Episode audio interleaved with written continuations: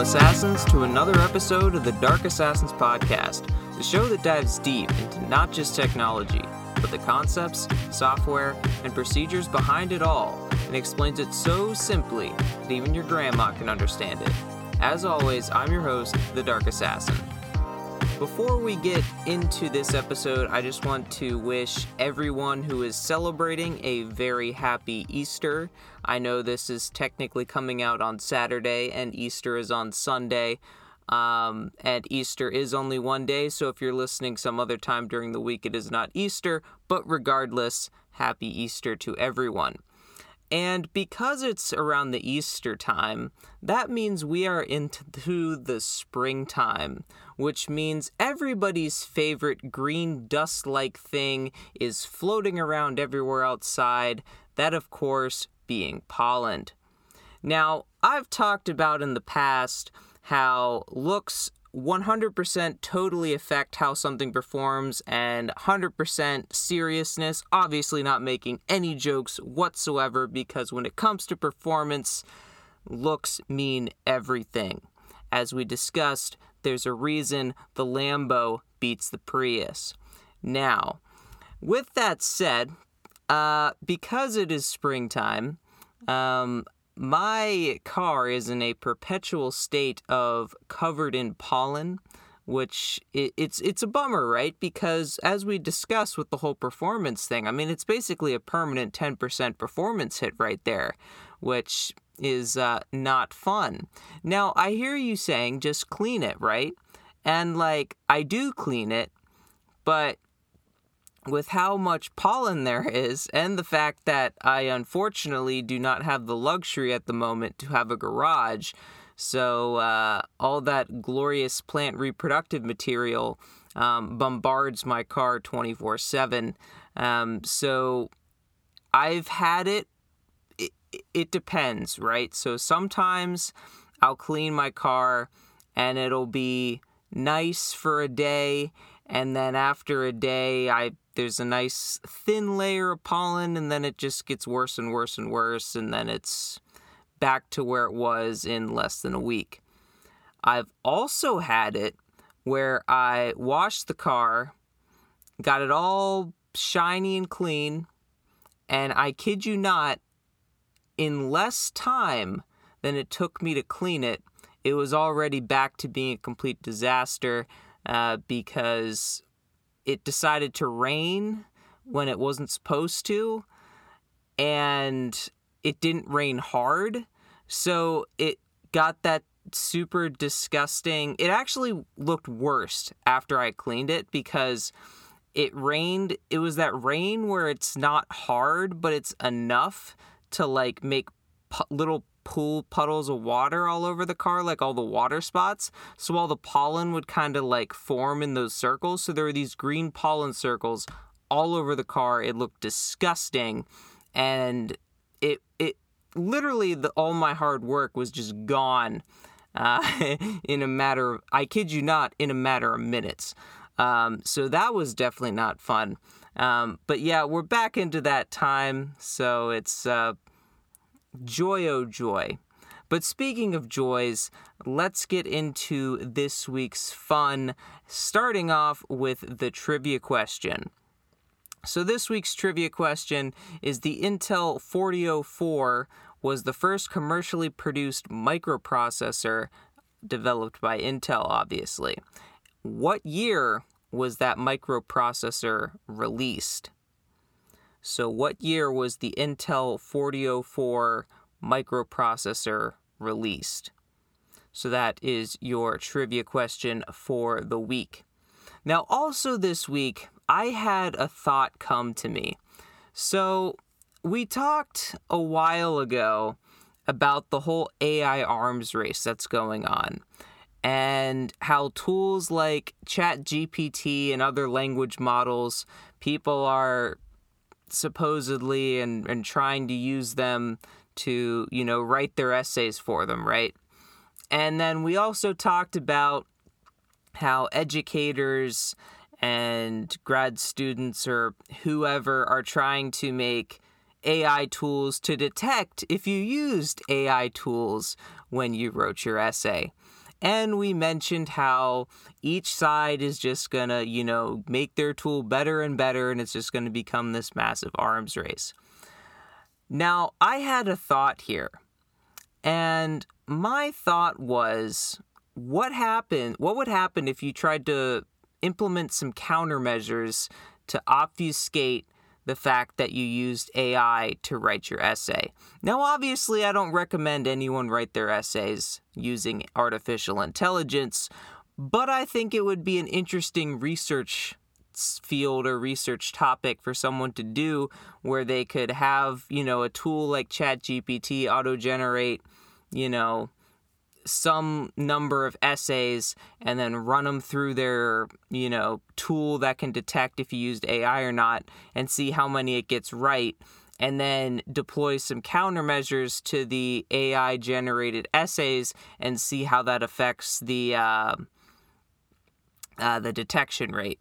So specifically, the ideas that I had for potential countermeasures is one thing that now, again, first off, I'm going to say that I do not condone cheating at all.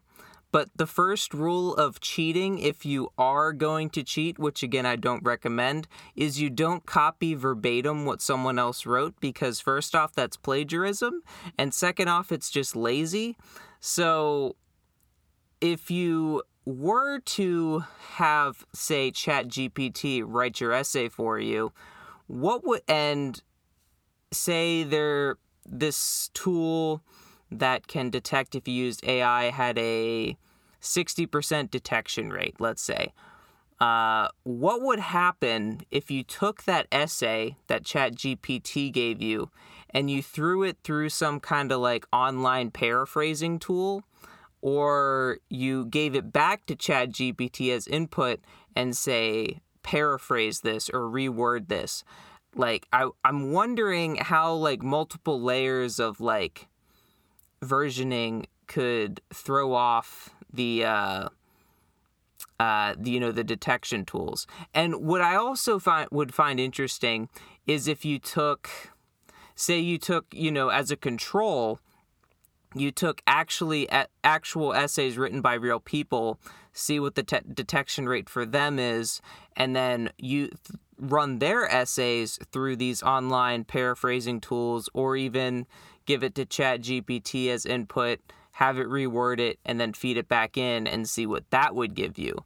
So i'd be really interested to see um, if you tried to use countermeasures to obfuscate the fact that you used you know these language models because supposedly the way that you know these detection tools are supposed to, you know, tell if you use, you know, AI tools as if they, they are able to identify the patterns, I guess, that AI language models typically use when they write their essay, write, I guess, quote unquote, write their essays, um, and how it's different from humans and how humans write essays.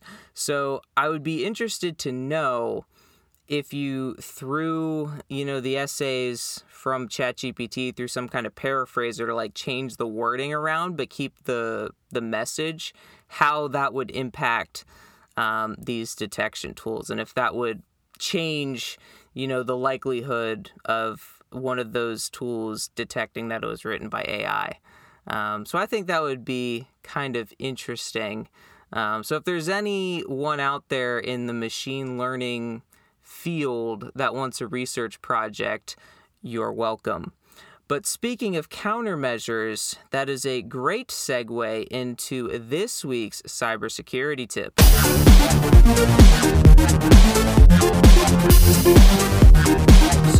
This week's cybersecurity tip, we're finally getting to that one that I had talked about for the past two weeks, but never got around to doing because I had other ones.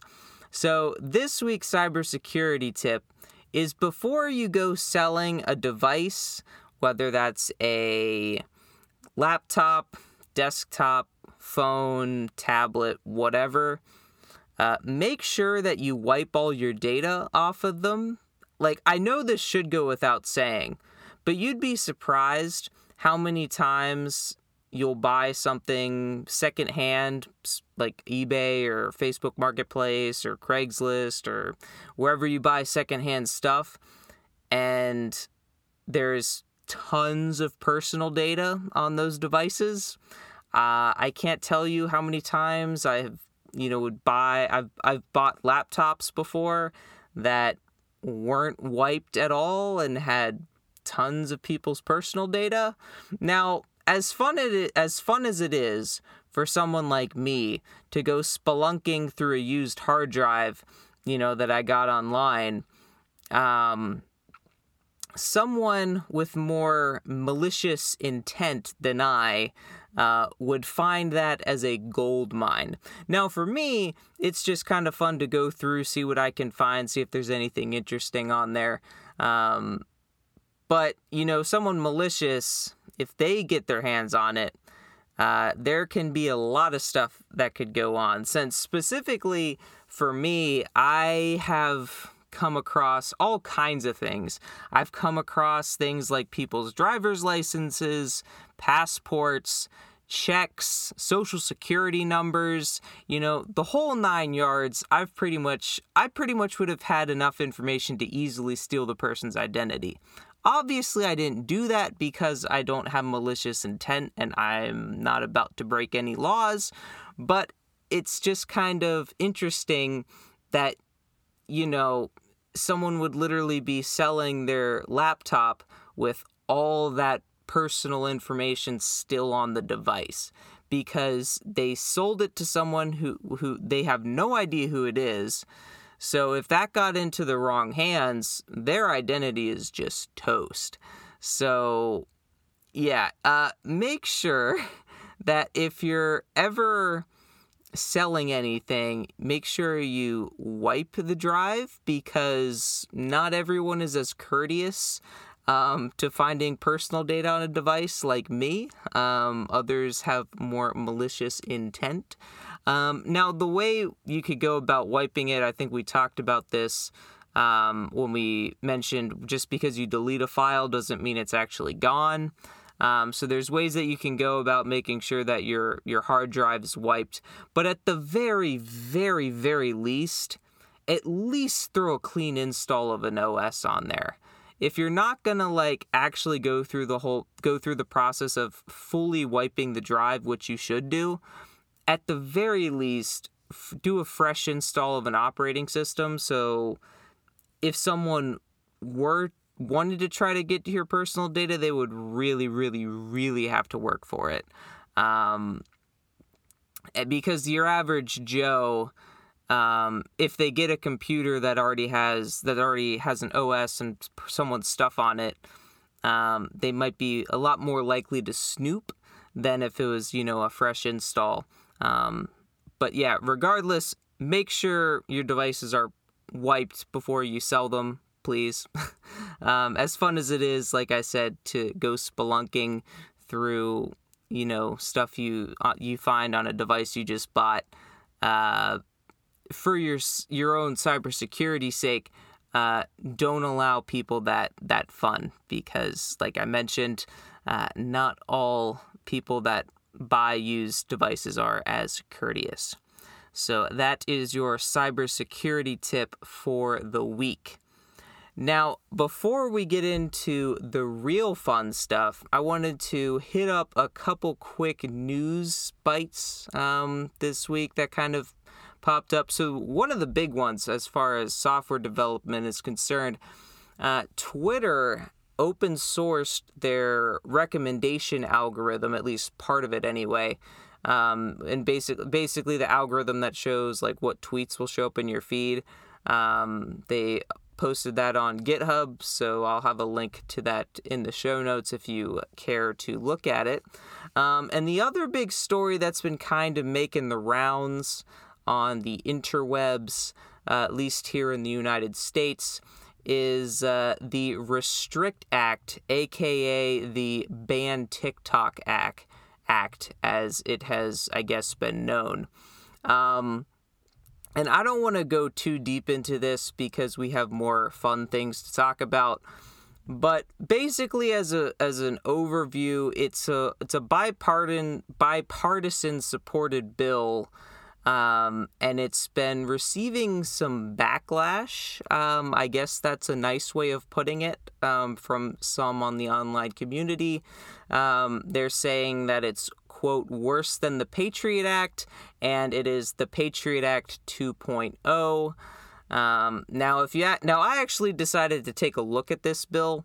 That was probably a mistake because it was uh, 55 pages of uh, just gibberish in some cases. Like it's technically English, but like nobody talks like that, which I guess that's, you know, try to make it as confusing as possible.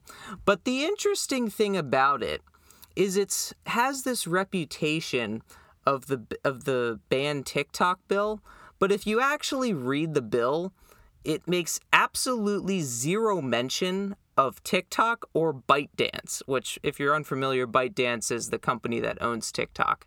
It makes zero mention of either of those. So, to me, it's kind of strange that you have this bill that you claim is the sole purpose and only purpose is to ban TikTok, yet you don't even mention it in the bill. Now, if, if, if to me, you might i mean you might think that that makes no sense and the logical thing to do would be to explicitly say that this app is banned if that is indeed the point of the bill. And i'm not a politician or a lawyer or anything so i'm i'm not not sure and obviously i'm not in my non-enlightened plebeian brain um would say if I was trying to write a bill to ban TikTok, I would just say, you know, the app known as TikTok is banned, and then you know, maybe like honestly, I it, I think a couple pages tops would probably be enough to write what a, a bill to ban the app, right? Like maybe you have some filler at the front, you know, your standard stuff, and then like some penalties or whatever. But I think anything more than like five pages would be like five pages would probably be pushing it. But anything less than that would probably be about right. So 55 pages seems a tad excessive. But then again, we have to keep in mind who we're dealing with here. So, since we're dealing with the government, if something were to make sound logical sense, um, that obviously isn't going to fly. So, the fact that this bill goes completely against all logical sense actually makes complete sense. So, what does this bill actually say if it doesn't explicitly say that it's going to ban TikTok? Well, um, First off, I hope you have your laundry baskets ready because we have quite the laundry list of things that it suppose that it will restrict slash ban. So, here we go. Wireless local area networks, mobile networks, satellite payloads, satellite operations and control, cable access points, wireless access points, core networking systems, long, short, and backhaul networks, edge computer platforms, internet hosting services, cloud based or distribution, distributed computing and data storage, machine learning, predictive analysis, and data science products and services, including those involving the provision of services to assist part, the party to utilize, manage, or maintain open source software, managed services and content delivery services, desktop, desktop applications, mobile applications, gaming applications, payment applications, web applications, AI machine learning, quantum key distribution, quantum communication, quantum computing, post quantum cryptography, autonomous systems, advanced robots, biotechnology, synthetic biology, computational biology, and e commerce technology and services, including any electronic techniques for accomplishing business transactions, online retail, internet enabled logistics, internet enabled payment technologies, and online marketplaces. And these are just some of the examples that the bill has that are explicitly listed in the included uh, section. So, for example, um, they have a much more broad topic um, such as software, hardware, and any other product or service integral to telecommunications products and services, including, and then it would go through some of those items I just listed in the laundry list. So obviously, that is technically not even an inclusive list, and uh, that was quite the bit of rambling just to get through it. So, um, yeah, uh, the supposed ban TikTok bill um, definitely does a lot of bans a lot of stuff uh, that is not TikTok. Now, this this these I guess technologies and applications and all that stuff uh, applies to any foreign adversary of the United States, which includes China, Iran, North Korea, Russia, and Venezuela, plus any other entity um, oh, and by the way, when when we're saying entity, that does not have to be a state actor. It could also include U.S. companies.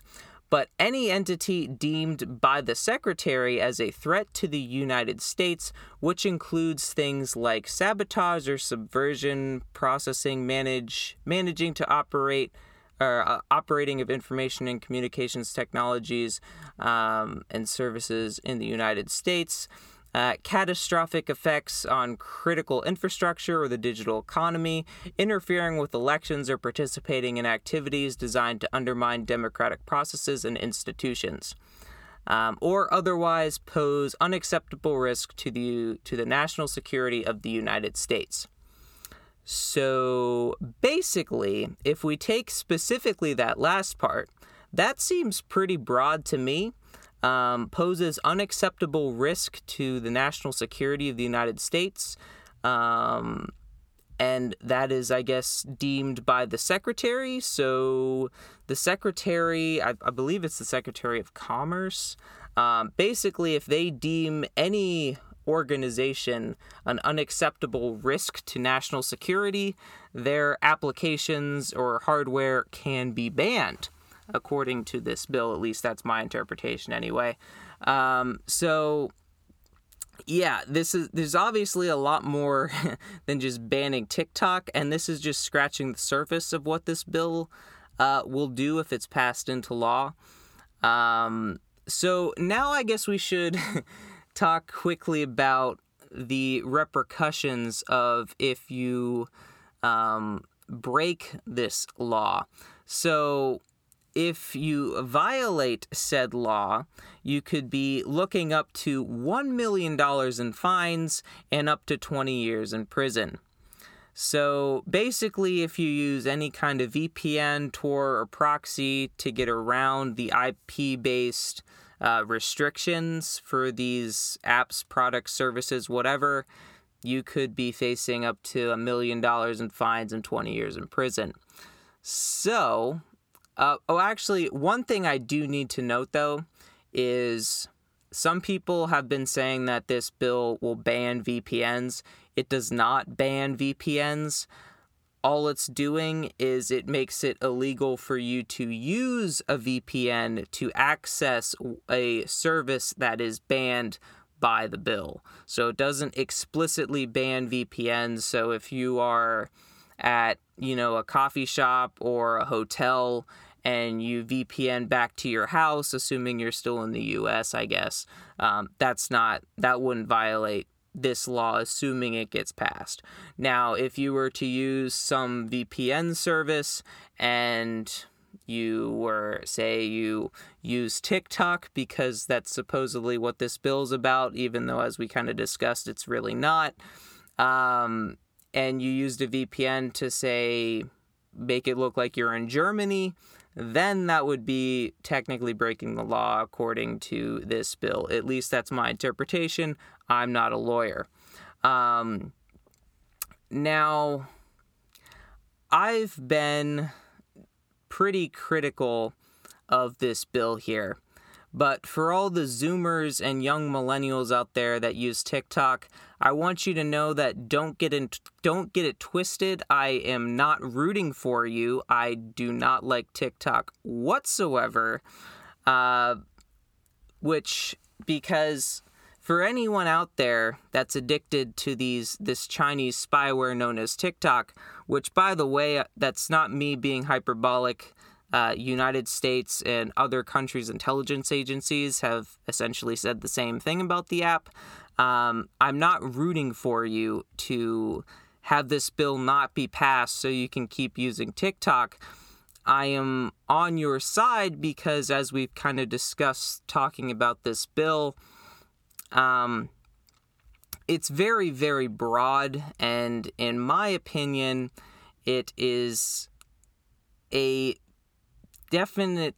It, it's a very good example of a massive government overreach and straight up power grab. At least that's my interpretation. But I encourage all of you to go read the 55 pages and come to your own conclusions. But with that uh, depressingness out of the way, let's get into the fun stuff with what nerdy stuff have I been up to this week? So, this week I have been dealing with a conundrum.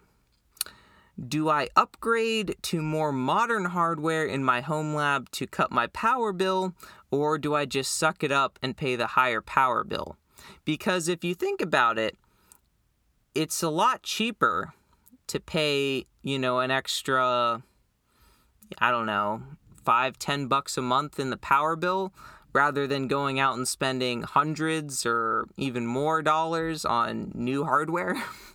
Um, so I did I did some rough, you know, napkin math essentially to try to figure out, you know, what how much of my power bill is going towards my home lab and depending on the month and what I'm running at the time, I think it's in the neighborhood of like 40 to 55 bucks of my power bill is going to my data center which also, depending on the month, can range anywhere between as little as around a quarter or as close to just under half of my electric bill every month. So, now, I guess one thing I also have to say here is depending on who you are, some of you might be thinking that you wish your home lab only cost you that much, and other people are thinking, like, man, you really are running a data center at your house, aren't you? Um, so depending on you know which camp you fall in, because I've seen some people like they're one of the most extreme cases I saw was someone their server running every, everything in their their home lab slash rack running was like pulling I don't remember the exact number. It was like 2.34 kilowatts or something like that which that is insane. I think my estimate was my core home lab uses anywhere between like 4 and 500 watts at a given time like just idling but this this rack was you, you know way more than that um, but then you also have you know the other people that are you know they're running a few servers and they're total power draw is like less than 100 watts or something insane like that. Um, now, obviously, I'm using old enterprise gear, which is not exactly known for its power efficiency. Um, so that obviously plays a role in it. Um, but on the flip side, with how much stuff I run, because if I want to run all my VM, I think I have set up over 20 VMs running, and I think currently right now, um, I recently shut off one of my one of my servers because it's starting to get warmer, and I'm trying to reduce the heat output. uh, especially because my my server rack is upstairs where it's hotter in general.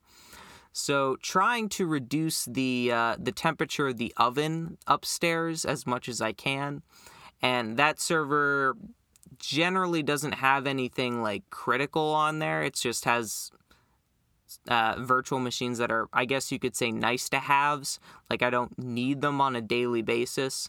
Um, but the the core VMs that I run, I probably have like uh, we're somewhere in the upper teens of VMs. So uh, definitely it would uh, trying to say run all that in the cloud um, especially with the hardware requirements some of these VMs have, like as far as RAM and CPU processing goes. Yeah, it's definitely a heck of a lot cheaper um, hosting it myself than in the cloud. So uh, that there, there's that. Um, now, speaking of VMs and such, uh, one of the other things that I that I actually did this week was I created templates for both Ubuntu and Arch based servers. Now, if you'll recall a few, I don't remember how long ago it was. It was when I did that uh, episode about the, the Red Hat, basically infinite money glitch with Red Hat on how you can essentially get infinite instances of Red Hat for free. Um, so I mentioned I cr- basically created a, a template for it. Um, and I basically did the same thing uh, for Ubuntu and Arch as well. So, but I one thing I did change with the the uh, Red Hat uh, template through this also was rather than just having it as a template, I kept the uh, the Ubuntu Arch and now Red Hat also. Um, I just kept them as running virtual machines with like basically no, no resources at all. So they just essentially just sit there idling, doing nothing. Um, and the reason for this was because if you make a template, like especially talking about Proxmox here, if you make a template, you can't like update it anymore. So it's whenever when you create that template, it's stuck at whatever you know point in time you created it, which in some senses is nice, but for distros like Arch, for example, that are constant that are rolling releases and constantly updating, uh, once you use that template and running updates on it, they're gonna take a while. So my thought process was I'll just create, you know, three VMs here with each one of these um, instances or each one of these distros, and then essentially just let them do nothing and then include them in my updates my ansible update script update playbook so they'll just always be updated. So then when i want to you know create a new vm with red hat or ubuntu or arch or whatever i can just shut down that vm clone it and then i have a fully up to date virtual machine ready to go. And as you can guess if you haven't already I also created additional Ansible playbooks so I can essentially initialize the the VMs to be what I want. So, like I mentioned with the Red Hat one, I created a playbook to essentially change the host name, create a user, reset the SSH keys, set the IP address, all that good stuff. I basically took the that playbook and made one for Arch and uh, Ubuntu also. So that was a lot of fun. Um, so that was definitely a good project, I thought. And then, so also, you, going back to last week's episode, do you guys remember when I talked about the SSDs that I bought and how I said my, my one server it didn't work because I needed a new cable? Yeah, I kind of lied. That that I, I didn't just need a new cable. Um, so for whatever reason, the the motherboard in this server is an Intel motherboard. And in Intel's infinite wisdom when they created this motherboard, you needed a dedicated hardware key to plug into the motherboard in order to enable the extra SATA ports on the front.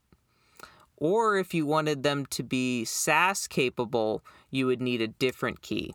But that key doesn't come standard, you have to buy that separately. Gotta love the world of enterprise. Now, in hindsight, the cheaper solution would have been for me to just take the drives out, the SS take the SSDs out and swap them in the position where the hard drives were and then just restore the VMs from a backup. That would have been the cheaper solution. but obviously I didn't do that. Um, I so I, I bought I actually you know bought the key. I think it was like it was pretty cheap. It was like I think 13 bucks or something like that. So that came in this week. I installed that and then sure enough as soon as I installed that all the the discs showed up perfectly fine as they were supposed to. Got them formatted, got my VMs copied over to them and everything's working fantastically. Now, the reason why I say um, I didn't want to do the other solution, even though it would have been cheaper, is because one of the goals that I was kind of thinking about doing with these, rather than just letting these hard drives just kind of go to waste and whatnot, I figured one thing I could do is do more more frequent backups. So, currently, as it stands right now, aside from a few edge cases that I back up more frequently, I back up my VMs once a month to my NAS. So I figured what I could do is since I have this local storage on the uh, my hypervisors now, I can do more frequent backups just locally on the device, just in the on the hard drive pool that already exists. So that's one thing that I was kind of thinking of doing. Um, so I haven't started it yet, um, but it's, something that I've I've thought about doing. So, so we'll see how that works. Now, for the other bit of nerdy things that I did, um, I don't want to brag or nothing, guys, but uh, I bought myself a Tesla this week. Well, I guess I bought it a couple weeks ago, but it it arrived. So uh, I got a Tesla now, so not to brag or anything. But one thing I do wanna wanna do with you guys is play a little bit of game, a, a little mini trivia question for you. Uh, I bet you can't guess which Tesla I bought, and I'll give you a hint that it is not the Model 3 and not the Model Y. So I'll give you a, a little bit to think about that. So if you're thinking that because the Tesla that I bought is not a Model 3 and not a Model Y, so you're thinking it's Model S, congratulations, you're wrong. Um, I the Tesla that I actually got was a P4. Now, you're probably thinking to yourself right now, or you might be thinking to yourself right now, wait a second, what the heck is a Tesla P4? Tesla doesn't make a car called the P4. And you're correct, they don't make a car called the P4 because the Tesla that I bought is not a Tesla in the sense that it's Tesla, the Elon Tesla. It's Tesla as in the NVIDIA graphics card line for the Enterprise. So, yeah, I bought a uh, Enterprise graphics card um, and those are called Tesla cards. Um, now, going through the specs real quick, because we always got to go through the specs, it has a max TDP of 75 watts, and it's a single slot low profile Pascal GPU on TSMC's 16 nanometer process with a it's a PC on a PCIe 3 by 16 interface with 2,560 CUDA cores running at a base clock of 886 megahertz with a boost clock of 1,114 megahertz with 7.2 billion transistors 8 gigs of, DD, of GDDR5 VRAM, although it's not actually 8 gigs, it's more, it's actually 7.86 because someone at Nvidia done goofed on that one. Um, so you got that? You got you got all those specs? Everything makes sense? Well, if somehow you actually did manage to get um, get everything, um, I'm gonna just run through real quick um, what everyone else heard. Um, so it has a max Tuscan disconnect potential of 75 whisker misers, and it is a single slot, low profile peptide GPU on Tiramisu's 16 nibble micron process on an Elemento P interface with 256 catalytic coronados running at a base clock of 886 diddly bops per gigasquat with a boost clock of 1,114 diddly bops per gigasquat with 7.2 billion teraboops and 8 gigabaps per of Derby Vipers. Make sense? Cool, glad we're all on the same page. So, what I did was I installed this Tesla GPU into my R620 and configured Proxmox uh, to pass the GPU through to a virtual machine. Um, so I could play with my new toy that I bought.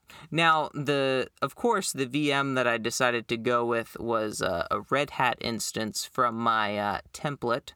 Um, so, one thing that I, I will say when I create when I first off when I installed the Tesla GPU, it uh, significantly increased the uh, the noise level of my R620. Now, one thing that I love or I guess loved about my R620 was how quiet the thing was.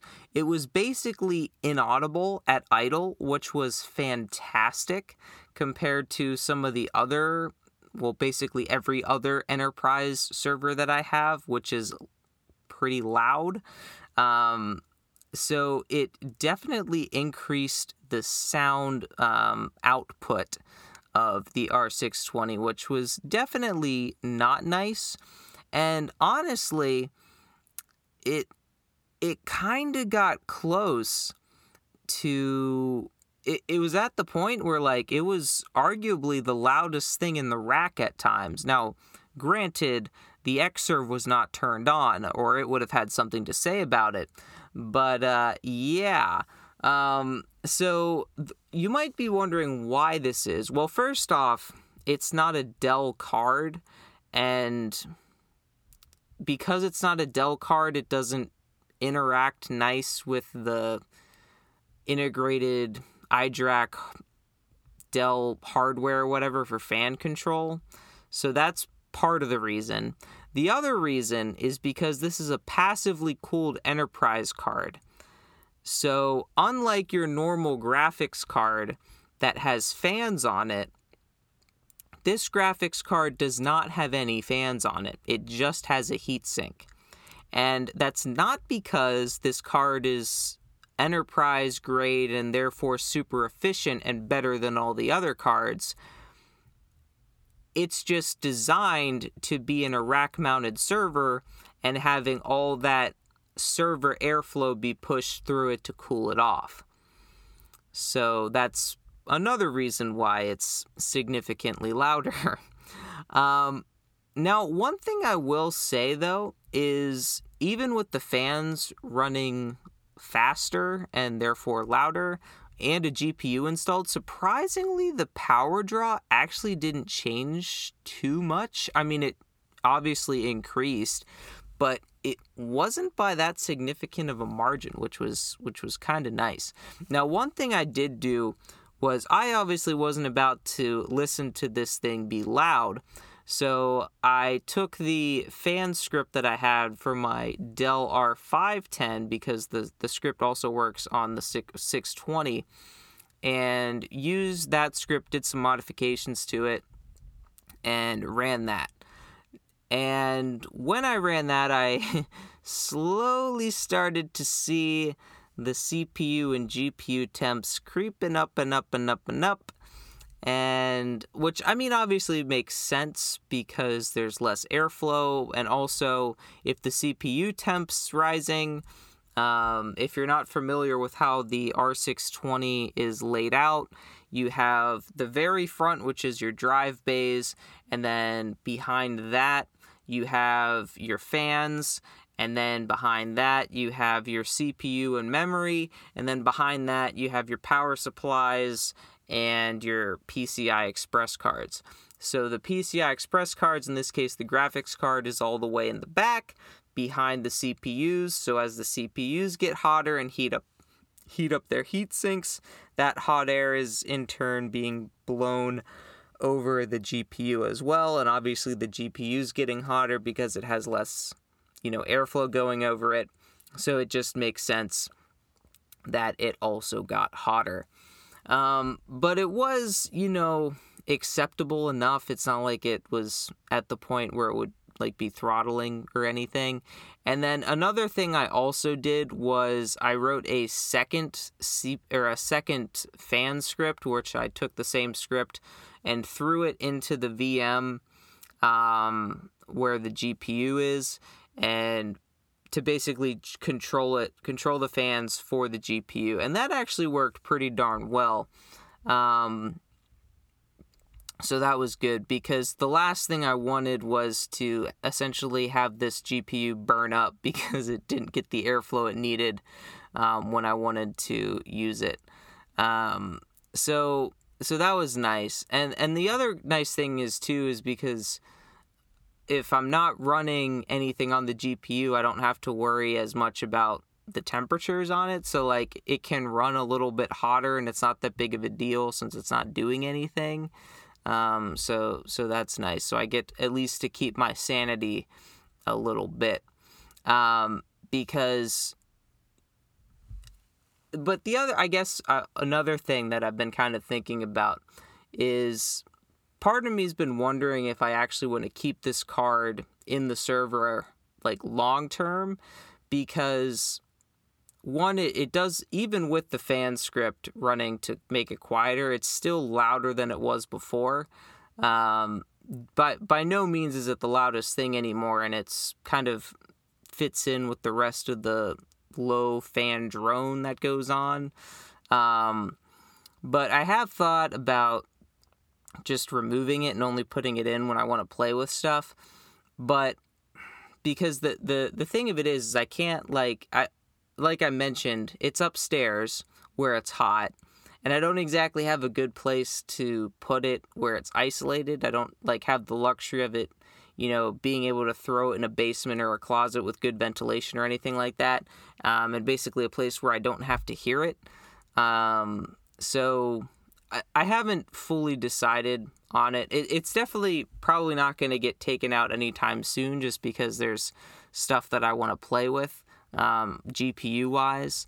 Um, so it's probably going to be in there for a while, but I don't know. Dep- depending on how hot it gets here in the summertime, um, we uh, we might be taking it out because um, as, definitely as the warmer months come, um, my server rack um, is just going to turn the oven that is my upstairs even hotter. Um, so trying to reduce the amount of heat my space heater of a data center is pumping out, uh, the more I can reduce that, the better. Now, I've ta- I talked about buying this enterprise grade Tesla GPU, but what am I actually going to do with it? You might be asking yourself. So, the first thing that I did with it once I got it all configured in Proxmox, passed through to the VPN, or not VPN, uh, VM, and got all the drivers and everything configured in there, the first thing I did was got the CUDA toolkit installed and did some CUDA programming, some some just some basic GPU programming, which was which was pretty cool. I have some some other plans that I want to do uh, with some GPU programming. It's something that I've never really done before, partly because I've never really had the capability to do it. Uh, but the other thing that I did, which actually is what I was trying to do, try well, trying I had it working, but I was trying to get something else implemented, as we'll get into before this podcast. Um, which actually I'm I'm not recording on my usual Thursday. Uh, it's actually a pretty late Friday evening, actually, because I was trying to tinker with some stuff, um, which wasn't playing nice. But uh, the one thing I did was I installed my own instance of Stable Diffusion. So I believe I talked about this um, a while ago. Talked about Stable Diffusion, that is.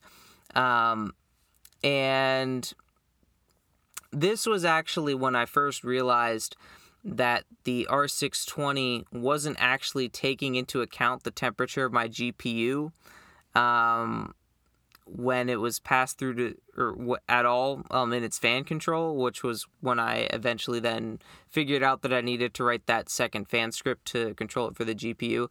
And my assumption, I, I have two guesses on why this is. The first one is that because it's not a Dell card, so it doesn't play nice with the inner the the Dell motherboard and iDRAC and all that stuff, the fan control. That's my that's one guess. The other guess is because I told Proxmox essentially to completely ignore this card so it can just get passed through to the VM.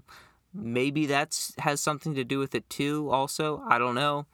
Um, but anyway, um, let me tell you, uh, when I am using uh, stable diffusion and having it generate images, man, does that thing roar.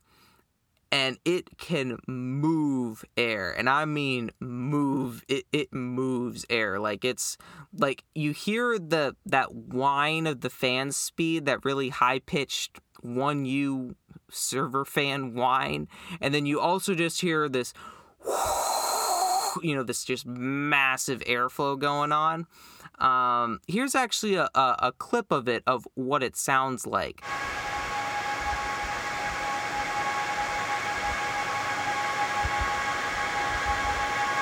So yeah, pretty darn loud.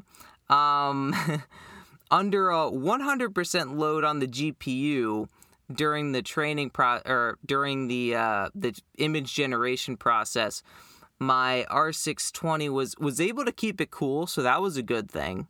Um, it, I think the max temperature I saw on the GPU was 73 or maybe 74 degrees, something like that. And the fans were running at about 77%, which is roughly 30,000 RPM. So yeah, them fans were, were moving air. Um, and also, I noticed um, that my R620 was pulling a solid 266 watts at the time. Now, depending on who you are, that either might seem like a lot of power or really nothing at all. And the reason I say it might not seem like nothing it might seem like nothing at all is because some some of the modern high-end CPUs and specifically GPUs on the market today can easily pull way more than that just by themselves. So the fact that I was, I guess, only, I say only, uh, pulling 266 watts potentially could be, I guess, maybe a good thing, seeing that the GPU is being fully fully utilized at 100% load. Um, and I also got to say, with how loud my R620 is when I'm using stable diffusion specifically, and probably once I get more into the, the CUDA programming, it might get loud too. Um, but specifically with the stable diffusion stuff, I don't know. My Xserve might have to watch its back. It, you know, it, it got pretty comfortable being the you know the loudest server in the house once those big industrial fans left my main floor. But I don't know. R620 is going to be uh, giving it a run for its money um, if I actually do stuff on the GPU, which, in fairness to the Xserve, the the 99% of the time thing, like when I'm not using the GPU, the Xserve beats it handily. You know, beats the R620 every day of the week. It's just in those niche cases where I actually feel like using the GPU and start pumping out, you know, images uh, with stable diffusion. Which the nice thing about this, I have to say, is the fact that it's self hosted, so I don't have to worry about my search queries and data being sent to some who knows who to harvest and whatnot. So that is very nice. And just some quick stats, uh, real quick, is the the Tesla P4, the card that I have. Um, I was noticing it was able to generate t- about 10 images in like two and a half minutes. So not too bad. Obviously, if you had a a more modern GPU or a more powerful GPU that was able to draw more than 75 watts, um, you'd obviously be able to crank out more images in less time. So, yeah, I mean, that just comes with the territory. Um, so, if you had like a consumer GPU, um, you'd definitely probably be able to get better performance, um, especially if it was you know modern. Um, and and uh, as far as the image generation goes, it's been interesting. um, there have definitely been some that were pretty decent, and there were others that were so bad they were laughable, and others that were just so darn cursed they were just complete abominations, like things that will haunt you in your dreams type thing. And it's not like, you know, I was, you, you know, searching for anything, you know, scary or anything. It's just like, you know, you search for a person and then you'll get like this, you know, cursed image with like two hands and like 40 fingers and it it can get quite interesting. Um but the thing that I mentioned I was trying to work on, but so far have had no success, is trying to train it to on images of me so I can generate images that either look like me or you know say like me in X scenario or whatever or in you know doing XYZ that kind of thing. I thought that would be kind of fun. Um, but I haven't had any luck with that. I, I keep running into this weird batch error thing that it keeps giving me. I've done some looking online and it seems like it's a fairly common issue that people are having. Um, and it seems like it's a, I guess, maybe a semi newish issue. Um, so that's kind of a bummer. Um, I'll probably keep playing it, playing with it uh, this weekend. Um, try to see if I can't figure it out um, because it is something that I really want to try to figure out uh, because I think it would be kind of cool uh, to have AI generated images of myself. It'd be kind of I thought I think it'd be kind of cool. Um, so that's the current state of where we are um, with the Tesla. Um, so got some finally got some some GPU horsepower um, in my lab. Now I've I thought about potentially getting another Tesla card, another Tesla P4 specifically, and throwing it in, you know, some other like because one thing that that uh, these Tesla cards have is there's there's kind of a little community around them. So there are people that make like I don't have a 3D printer, otherwise I do it myself.